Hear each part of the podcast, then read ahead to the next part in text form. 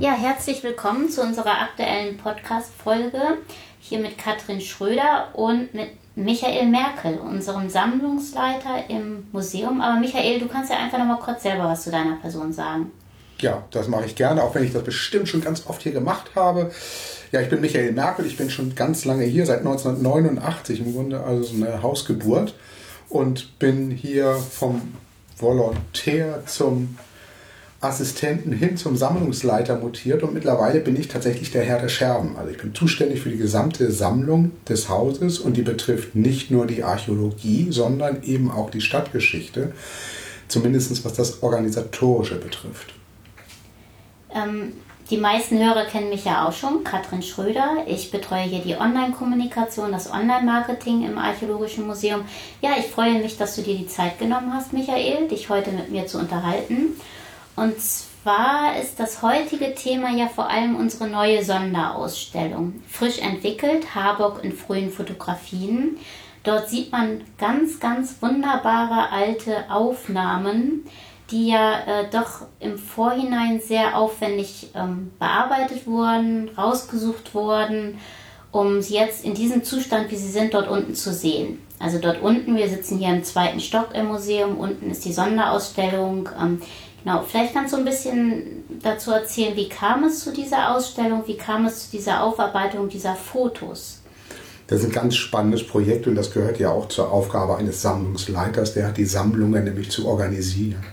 Und wenn man organisiert heutzutage, bedeutet das, dass wir sie digital erschließen. Das heißt, wir haben ein Team hier, das ähm, dabei ist, die Fotobestände des Hauses zu scannen und dann auch zu erfassen. Sprich, was ist auf den Fotos drauf zu sehen. Und das kommt dann hoffentlich 2019 in eine ganz große Fotodatenbank, die erstmal nur hausintern zu recherchieren ist, aber wir werden ganz, ganz sicher auch einen großen Teil der Bestände online recherchierbar machen für die große Öffentlichkeit. Und wenn man davon ausgeht, dass wir etwa 300.000 analoge Bild Bilder haben in Form von negativen Dias und Abzügen, dann kann man sich schnell denken, dass da sich große Schätze verbergen. Und diese großen Schätze sind insbesondere Fotografien, die in der ganz frühen Phase der Fotografie entstanden sind. Und zwar so Ende 19. Anfang 20. Jahrhundert. Da haben wir die ältesten Foto hier, Fotos hier. Und diese Fotos haben wir digitalisiert haben sie uns angeguckt und waren total geflasht, das kann man gar nicht anders sagen, wie toll die frühe Fotografie hier in Harburg ist, immerhin vor den zwei Weltkriegen. Und da ist schnell die Idee daraus entstanden, dass wir Bücher und auch Ausstellungen daraus bauen.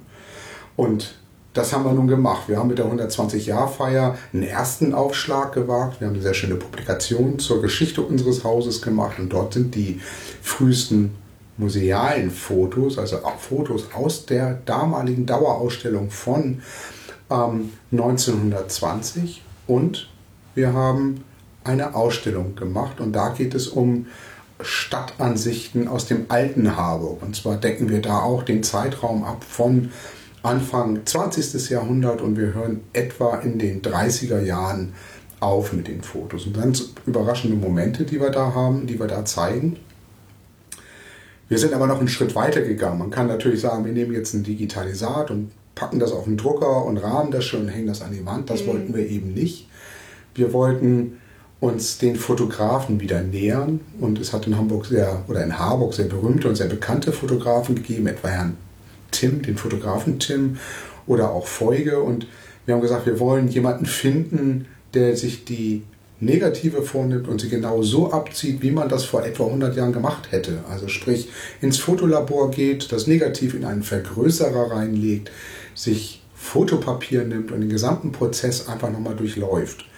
Und das haben wir getan und daraus ist diese Fotoausstellung ähm, frisch entwickelt entstanden. Und der Mensch, mit dem wir das gemacht haben, das ist Martin Eckert, das ist ein Autodidakt, das ist auch ein Archäologe, der hat sich hingesetzt und hat sich diese Negative genommen, war sofort begeistert von dieser Idee, weil diese Negative, das kann ich nicht oft, wieder, oft genug wiederholen, sind über 100 Jahre alt. Also, Wie sind die denn dann überhaupt ins Museum gekommen? Ja, es gibt mehrere Wege, wie sowas ins Museum kommt. Einmal gibt es den Fotografen Tim, der war eines der Gründungsmitglieder des Museumsvereins, sprich auch unseres Museums und war ein ganz früher Dokumentar der Sammlung. Dessen Bestände haben wir hier im Archiv, einfach weil sie hierher gehören. Dann haben wir einen Fotografen etwa Meyer. Meyer war während, des, während der 30er und 40er Jahre in Harburg sehr aktiv, hat, war für die Bahn als höherer Beamter tätig, hat in seiner Freizeit fotografiert. Und wie das so ist, ein, ein Mensch stirbt und der Nachlass wird uns angeboten und wir übernehmen den, weil der eben Harburg fotografiert hat. Eben als Hobbyfotograf, als sehr guter Hobbyfotograf, man würde auch Amateurfotograf sagen. Dessen Bestände haben wir. Und dann gibt es jemanden wie ähm, den Fotografen Folge, der als Stadtchronist hier war, der für die Harburger Anzeigen und Nachrichten fotografiert hat, aber eben auch für die Stadt an sich, also fürs Rathaus damals.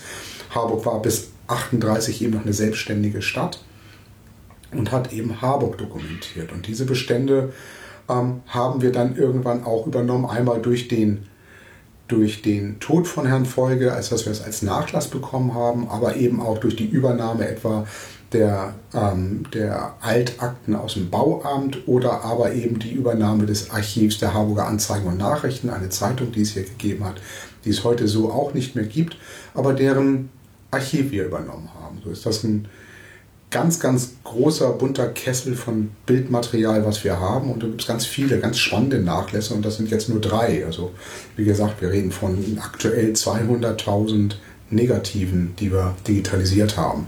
Das ist schon einiges. Und äh, wie habt ihr die Auswahl getroffen, die ihr dann Herrn Eckert gegeben habt zur weiteren Bearbeitung?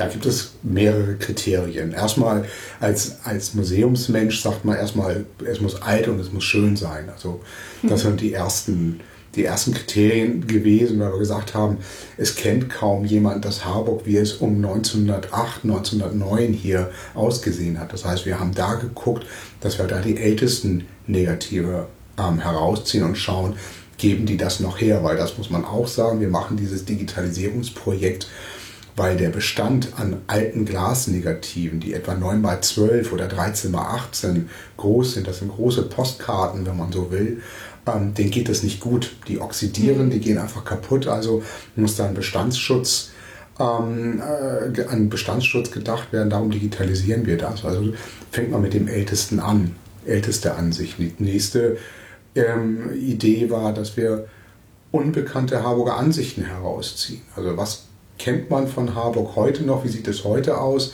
Wie hat es damals ausgesehen? Und dann ähm, haben wir geguckt, wie geschlossen sind die Bestände. Wir werden weiter solche Projekte fahren, das heißt, wir werden weiter Ausstellungen machen und Bücher eben aus diesen Beständen, wo wir dann auch andere Fotografen nehmen, aber angesichts des Jahres 1918, ähm, 2018, so 2018, ähm, die Jubiläumsfeier, war es natürlich auch spannend, dass man historische Fotos aus der mhm. Museumsgeschichte heranzieht. Und ähm, insgesamt habt ihr, glaube ich, 20 Bilder ähm, an Herrn Eckert gegeben genau. zur Aufbearbeitung in seinem Labor. Ähm, wie lange hat das ungefähr gedauert und was hat er da genau angestellt, damit wir sie jetzt so sehen, wie sie in der Ausstellung mhm. hängen? Die Aufgabe war tatsächlich mit den Materialien, wie ein Fotograf des frühen 20. Jahrhunderts ähm, zu arbeiten und so die Bilder für eine Ausstellung zu vorzubereiten. Was hat er gemacht? Er hat von uns die Negative bekommen, die müssen erstmal gereinigt werden. Da ist tatsächlich Staub der Jahrzehnte drauf. Das heißt, man muss sich sehr genau angucken, in welchem Zustand sind die Negative. Die werden ganz vorsichtig gereinigt. Anschließend wird ähm, der heute völlig unbekannte, damals aber sehr übliche Weg gewählt. Man legt das negativ in einen Vergrößerer, das ist eine Lichtquelle und ein, und ein Objektiv, im Grunde der umgekehrte Weg einer Fotografie und projiziert dieses Bild auf ein Fotopapier, was lichtempfindlich ist. Das Ganze passiert in einer sogenannten Dunkelkammer. Ähm, dort leuchtet nur eine rote Leuchte äh, und weil Rot für Schwarz-Weiß-Papier nicht gefährlich ist. Und so wird erstmal versucht, welche Belichtung man braucht, um das Foto zu entwickeln. Dann testet man sich da dran. Es werden kleine Testreihen gefahren, immer kleine Schnipsel von Fotopapier. Man entwickelt das in einer Entwicklerlösung, ähm, schaut, ob die Belichtung gut ist und dann wird, wenn es dann irgendwann soweit ist, wird das Ding dann ausbelichtet, entwickelt und fixiert. Das dauert bei manchen Bildern weit über eine Stunde.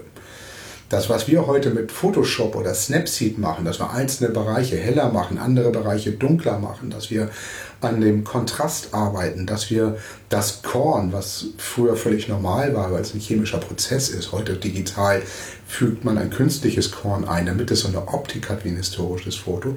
Das ist all das, was der ähm, Martin Eckert, so heißt unser Fotograf und Entwickler, ähm, gemacht hat. Das muss der händisch machen. Und das hat er gemacht und hat sich dann ähm, jedem einzelnen Bild auf diese Art und Weise genähert. Je älter die Bilder sind, desto besser ist es manchmal, das zu machen, weil die ähm, Auflösung dieser Fotos ganz, ganz hervorragend ist. Also das hat mhm. lange Zeit kann man, war man in der digitalen Fotografie der Meinung, man wird nie an so eine Auflösung rankommen wie ein großes Glasplattennegativ aus den 20er und 30er Jahren herankommen, ähm, weil die, das, das Korn so fein ist. Heute wissen wir, das geht mittlerweile, weil die die Speicherlimitierung. Denn je feiner das Korn ist, desto mehr, oder je feiner die Pixel sind, desto mehr Speicher braucht man. Das war vor fünf, sechs Jahren, gab es diese Speicherlösung noch nicht. Heute geht das also, damals ging das eben nicht. Und was man den Bildern heute trotzdem ansieht, je älter sie eben sind, desto besser sind die Schwarz-Weiß-Bilder eigentlich noch. Und, das darf man eben auch nicht vergessen, gerade in so einer Zeit, in der wir jetzt leben, für uns ist es völlig normal, Handy zu zücken, ein Foto zu machen, mhm. macht das einfach. Damals hat jedes einzelne Bild Geld gekostet. Jedes einzelne Bild hat Geld gekostet und man musste sich sehr genau Gedanken machen, wie man fotografiert, damit am Ende eben ein Foto dabei entsteht, mit dem man eben auch an die Öffentlichkeit gehen kann. Und das merkt man all diesen Bildern, wenn man sich die Ausstellung anschaut, auch an. Man sieht, dass der Fotograf sich mit dem Motiv beschäftigt hat. Was sehen wir da beispielsweise für Motive? Ja, wir sehen tatsächlich in, in Harburg, die Harburger Schlossstraße, vor, weit, weit vor dem Zweiten Weltkrieg, eigentlich sogar weit vor dem Ersten Weltkrieg. Ähm, dort stehen noch Fachwerkhäuser, dort sieht man die Menschen, die aus diesen Fachwerkhäusern herausschauen. Ähm, man sieht zum einen hat es so die Romantik des Alten, zum anderen sieht man aber auch, das war kein leichtes Leben da, wenn man sich das überlegt, ein Fachwerkhaus ohne Zentralheizung. Wir wissen, dass die Toiletten hinten im Garten waren, als Abort da saßen. Ähm, das ist kein einfaches Leben. Wir sehen Bilder der frühen Industrialisierung Harburgs, das aus einer mittelalterlichen Stadt ähm, boomte Harburg im Mitte ausgehenden 19. Jahrhundert zur Industriestadt. Da ist unglaublich viel einfach kaputt gegangen. Und das sieht man auch an den Straßen, dass Harburg sich einfach entwickelt. Harburg hat sich deshalb entwickeln können als kleine, mm, ungeliebte Schwester von Hamburg, weil sie eben auch am, am, an der Elbe saßen, am Hafen saß, war und die Transporte über Harburg einfach gingen. Und zwar dann Richtung Niedersachsen. Man sieht frühe Bauhausarchitektur. Nach dem, während der Weimarer Republik ist hier, hat es hier einen Bauboom gegeben und die Architektur war sehr Bauhaus inspiriert und das zeigen sehr schön die Fotos, die wir hier haben. Wir sehen ähm, Fotos von einem Segelschiff, das ein Weltumsegler gehört hat, der hier in Harburg dann angelandet ist, weil er eben in Hamburg nicht anlanden wollte. Wir haben Fotos ähm, zur Museumsgeschichte, den, die Gründungsveranstaltung des Museumsvereins, wie sie vor der Villa Helms, als sie dann übergeben wird, in versammelter Mannschaft sich aufgereiht haben und dort ähm, die, ähm, die Gründung des Museumsvereins und die Übergabe der Helmsvilla feiern. Man sieht an den Fotos, wenn man sich anschaut, wie hat sich Mode entwickelt. Man sieht, dass die Frauen gerade Anfang des 20. Jahrhunderts modetechnisch viel weiter waren als die Herren, die immer noch im kaiserzeitlichen ähm, Aufzug darum marschierten mit mhm. langem Mantel und, und ähm, Hut auf. All das sieht man allein nur an diesen 20 Bildern. Ist das denn sehr viel Recherchearbeit oder woher bekommt ihr dieses Wissen über die Motive, über die Fotos, über das Ganze? Ja, da könnten wir besser sein, als es als wir es eigentlich sind. Das wird ganz viel Recherchearbeit sein. Ne? 200.000 Bilder, die man erschließen möchte, das bedarf ganz, ganz viel Arbeit. Von diesen 20 Bildern, das war vielleicht auch ein Kriterium der Auswahl. Wir konnten zu diesen 20 Bildern etwas sagen. Wir können da eine kleine Story zu erzählen. Die große Herausforderung mittelfristig wird eben auch sein, dass man ähm, alle Bilder in dieser Art erschließt und weiß, was wir da eigentlich vor uns haben. Und ähm, das wird, wird die Aufgabe auch meiner Nachfolger noch sein. Denn die Bestände werden wir, ich werde das nicht erleben, dass wir das alles so erschließen, dass es komplett ähm, bearbeitbar ist und vollständig recherchierbar ist. Aber das, das werden Aufgaben für die Zukunft sein und ich denke, da kann man auch, auch wieder auf die IT setzen. Es wird mit, irgendwann wird es Tools geben, was unsere Handys im Ansatz schon ja können, die uns sagen, so auf diesem Bild ist das Harburger Rathaus zu sehen und da sind Menschen drauf zu sehen, Bäume, Autos, wir werden Autotypen automatisiert er, ähm, erkennen lassen. Das sind Dinge, die wir jetzt erstmal andenken und mittelfristig. Also, dass man mit künstlicher Intelligenz arbeitet. Genau. Ähm, das ist die große Idee, die wir hier im Haus haben, dass wir ähm, träumen davon, dass wir ein kleines Forschungsprojekt in, initiieren können, wo wir mit Hilfe von künstlicher Intelligenz so eine Art Datenenrichment der digitalen Daten, die wir jetzt hier mm, bekommen mhm. durch das Fotoprojekt. Weil die Digitalisierung läuft ja eigentlich sehr zügig voran. Oder, also ich habe mir von den Kollegen sagen lassen, jetzt haben sie schon irgendwie 100.000 ähm, Bilder eingescannt. Genau. Ähm, ich, wow, enorm. Ähm, und das passiert ja auch mit Hilfe der Elbe-Werkstätten. Ähm, jetzt genau denke ich, das ist nochmal eine Herausforderung, die Metadaten zusammenzustellen. Ähm, aber vielleicht kannst du vorher noch mal was zu den Elbe-Werkstätten oder zu dieser Unterstützung erzählen. Mhm. Ähm, wie kam denn die Kooperation zustande? Die, die Elbe-Werkstätten sind ein gemeinnütziger Träger, die sich darum kümmern, Menschen wieder ins Berufsleben zu bringen, die auf die ein oder andere Art und Weise gehandicapt sind. Und das ist ein ganz, ganz spannendes Modell. Dort sitzen ganz, ganz viele ganz tolle Menschen. Wir haben so ein ganz wirklich tolles Team. Ich kann das gar nicht anders sagen haben wir hier im Haus, die uns seit über einem Jahr die Negative einscannen. Die sitzen übrigens auch im, Staatsarchiv, machen dort einen ähnlichen Job, machen aber auch ganz viele andere Sachen. Und ähm, wir haben zusammen mit den Elbe-Werkstätten eine Kooperation äh, an den Start gebracht. Das ist damals noch von Melanie Leonard, die heutige Sozialsenatorin, ähm, auf den Weg gebracht worden, dass wir die Mittel von der Kulturbehörde bekommen, zusammen mit den Elbe-Werkstätten den analogen Bildbestand des Hauses zu digitalisieren. So. Und das Geld haben wir irgendwann bekommen, sprich die Mittel sind bewilligt worden und wir haben hier im Haus ein Büro eingerichtet. Dort sitzen vier Kollegen von den Elbe-Werkstätten, die jetzt seit einem Jahr Tag ein, Tag aus und mit, großer, mit großem Spaß tatsächlich auch daran, ähm, unsere Bildbestände zu digitalisieren. Ja, und die sind einfach zu gut. Das muss man ganz ehrlich sagen. Denn ähm, so wie du gerade sagtest, so, die waren schon recht früh bei den 100.000 Datensätzen. Ja, und, also. und wir hatten schon die Panik und ich habe sie eigentlich ehrlich gesagt immer noch. Und wir sind jetzt bei einem Stand von 200.000 Digitalisaten.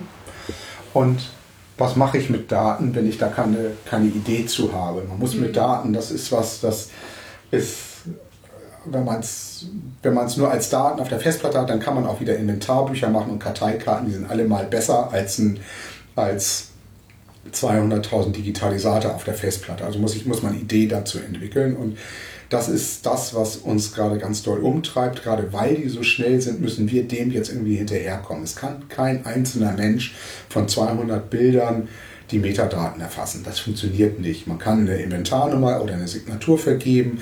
Man kann sagen, das ist schwarz-weiß oder das ist Farbe. Das kriegt man alles noch hin. Spannend wird es ja dann, wenn man weiß, was drauf ist. Ja. Und daraus muss man, kann man Fragestellungen entwickeln. Wir haben einen ganz geschlossenen Bestand, den wir ähm, für, das, für ein Forschungsprojekt eben mithilfe von künstlicher Intelligenz angehen wollen. Wir wollen die Zeit des Wirtschaftswunders in Harburg begleiten. Da haben wir nämlich den gesamten Bildbestand eines einzelnen Fotografen, der von 1952 bis 1962 fotografiert hat, sehr geschlossen. Er hat für die Harburger Anzeigen und Nachrichten fotografiert, sprich wir haben auch die Zeitung dazu, weil wir das Archiv übernommen haben. Und dieses Harburger Anzeigen- und Nachrichtenarchiv ist für den internen Gebrauch noch ähm, digital erschlossen. Sprich, wenn wir eine künstliche Intelligenz, eine Software haben sollten, die den digitalen Datenbestand von 1952 des Fotografen zusammen mit der Harburger Anzeigen und Nachrichten einmal matcht, so nennt man das, also miteinander vergleicht, dann kann man eine Software vielleicht so trainieren, dass die, die Mode, die Autos, die Häuser, vielleicht sogar die Menschen von 1952 bis 1962 erkennt, guckt, wo sind Doppelungen. Auf unseren Handys funktioniert das nämlich schon. Ähm, und wo muss es trainiert werden. Und das ist jetzt das Projekt, was wir angehen. Da haben wir Mittel für beantragt und ich träume davon, im nächsten Schritt eben zusammen mit den Elbe-Werkstätten, die auch in so einen nächsten Level zu heben, weil irgendwann wird es wirklich so sein, dass alle Menschen, also alle ähm, Archive digital vorliegen. Das ist absehbar, wann die Archive digitalisiert sind. Der nächste Schritt wird eben sein, die Redaktion, das Erfassen der Daten. Und ähm, wir wollen zusammen mit den Elbe-Werkstätten im Grunde daraus etwas machen, künstliche Intelligenz und digitale Bildredaktion. Das heißt, die Menschen werden, die Kollegen, die hier sind, werden so trainiert, dass sie die Bildinhalte kennen und zusammen dann ähm, mit uns die Metadaten erfassen und die Vorgaben dieser Metadaten kommen über eine digitale künstliche Intelligenz. Und neuronale Netze ist da so das große Wertwort, weil diese Intelligenz wird lernfähig sein, die wird irgendwann dann das Harburger Rathaus immer wieder erkennen. Aber da muss immer noch, und das ist ganz, ganz wichtig, ein Mensch dabei sein, der im Grunde sagt, ja, das ist das Rathaus, ja, das ist eine Eiche, ja, das ist ein Volkswagen und ja, das ist eine 60er Jahre Frisur, die hieß damals B52 und ähm, mhm. das wird man, wird man ähm, machen müssen. Und ich halte das für ein ganz, ganz spannendes Projekt, weil das etwas ist, was ein grundsätzlich ein ganz großes Thema für Archive sein wird. Also nicht nur Bildarchive. Dass man das dann weiterdenkt mit der künstlichen Intelligenz genau. und in anderen Bereichen dann einsetzen. Ähm, wie, wie geht dir das denn mit den Urheberrechten an? Das ist ja auch immer gerade bei Fotos so ein ganz spannendes und aktuelles Thema. Ähm, ist es jetzt erstmal, dass man sagt, gut ausgeklammert und man schaut dann, wenn man damit öffentlich äh, geht? Ähm, genau, das geht nicht also anders. Also bei, bei 300 Fotos. Das ist auch nicht händelbar. Genau, am Ende des Tages werden es wahrscheinlich 300, 350.000 Digitalisate sein. Da hängen Urheberrechte dran, da hängen Persönlichkeitsrechte dran. Und zwar nicht nur, wenn da ein Gesicht drauf ist. Es fängt schon damit an, dass ich zwar die Hausfassade von vorne fotografieren darf, aber die, äh, den Hinterhof darf ich schon nicht mehr fotografieren und öffentlich online stellen, eigentlich. Also ist das ein ganz, ganz heikles Thema. Wir werden, wir werden da sehr pragmatisch mit, mit, mit umgehen, denke ich mal. Wir werden wirklich alte Bestände, die wir, wo wir sagen können, das ist da sind keine Urheberrechte mehr dran, da sind keine Persönlichkeitsrechte mehr dran. Die werden wir online stellen. Urheberrechte können wir insofern ganz gut abfrühstücken, weil wir uns von den Nachlässen, die wir haben, da die Urheberrechte sichern lassen. Also da übernehmen wir sie. Mhm. Und was die Menschen auf den Fotos drauf ist, da muss man dann einfach immer von Fall zu Fall und im Grunde ja auch von Jahrzehnt zu Jahrzehnt entscheiden. So, das muss man einfach schauen. Darum, wir werden nie alles online stellen. Das ist auch überhaupt nicht nötig. Das will auch, glaube ich, keiner alles online sehen. Wir werden aber zu Forschungszwecken diese Datenbank öffnen. Wir werden für, für die Harburger und Hamburger ausgesuchte große Bestände veröffentlichen. Und wir werden all das auch frei und öffentlich machen, was als Bild schon in den Harburger Anzeigen und Nachrichten war. Immerhin haben wir da die Bestände von auch aus dem, 18, aus dem 19. Jahrhundert bis in die späten, ähm, wann ist sie dicht gemacht worden? 2010 oder sowas. Also das können wir alles nehmen und das sind, da kommen wir schon auch auf mehrere zigtausend Bilder, die wir da online stellen können. Und alles andere bleibt hinter einer Firewall, einer Urheber-Firewall, die wir wirklich dann von Fall zu Fall entscheiden müssen. Wir werden aber für Forschung ist das natürlich wichtig. Ja, ja. Und neben Online-Stellung ist ja auch immer wieder der Hintergedanke, Bücher zu publizieren, genau. Ausstellungen daraus zu machen und das. Äh genau. Das ist ja tatsächlich was, was wir sehr gut können. Wir, glaube ich, da, ohne dass ich uns da selbst beweit, zu sehr beweihräucher. Aber wir sind sehr erfahren darin, Bücher zu machen und wir sind haben auch eine große Erfahrung darin, schöne Bücher zu machen. Gerade das Projekt, was wir hier mal im Haus hatten, das Projekt Binnenhafen, wo wir eine kleine Publikation ähm, zur Geschichte des Binnenhafens gemacht haben. Das ist, glaube ich, mittlerweile in der dritten Auflage geht das an den oder ist es an dem Start.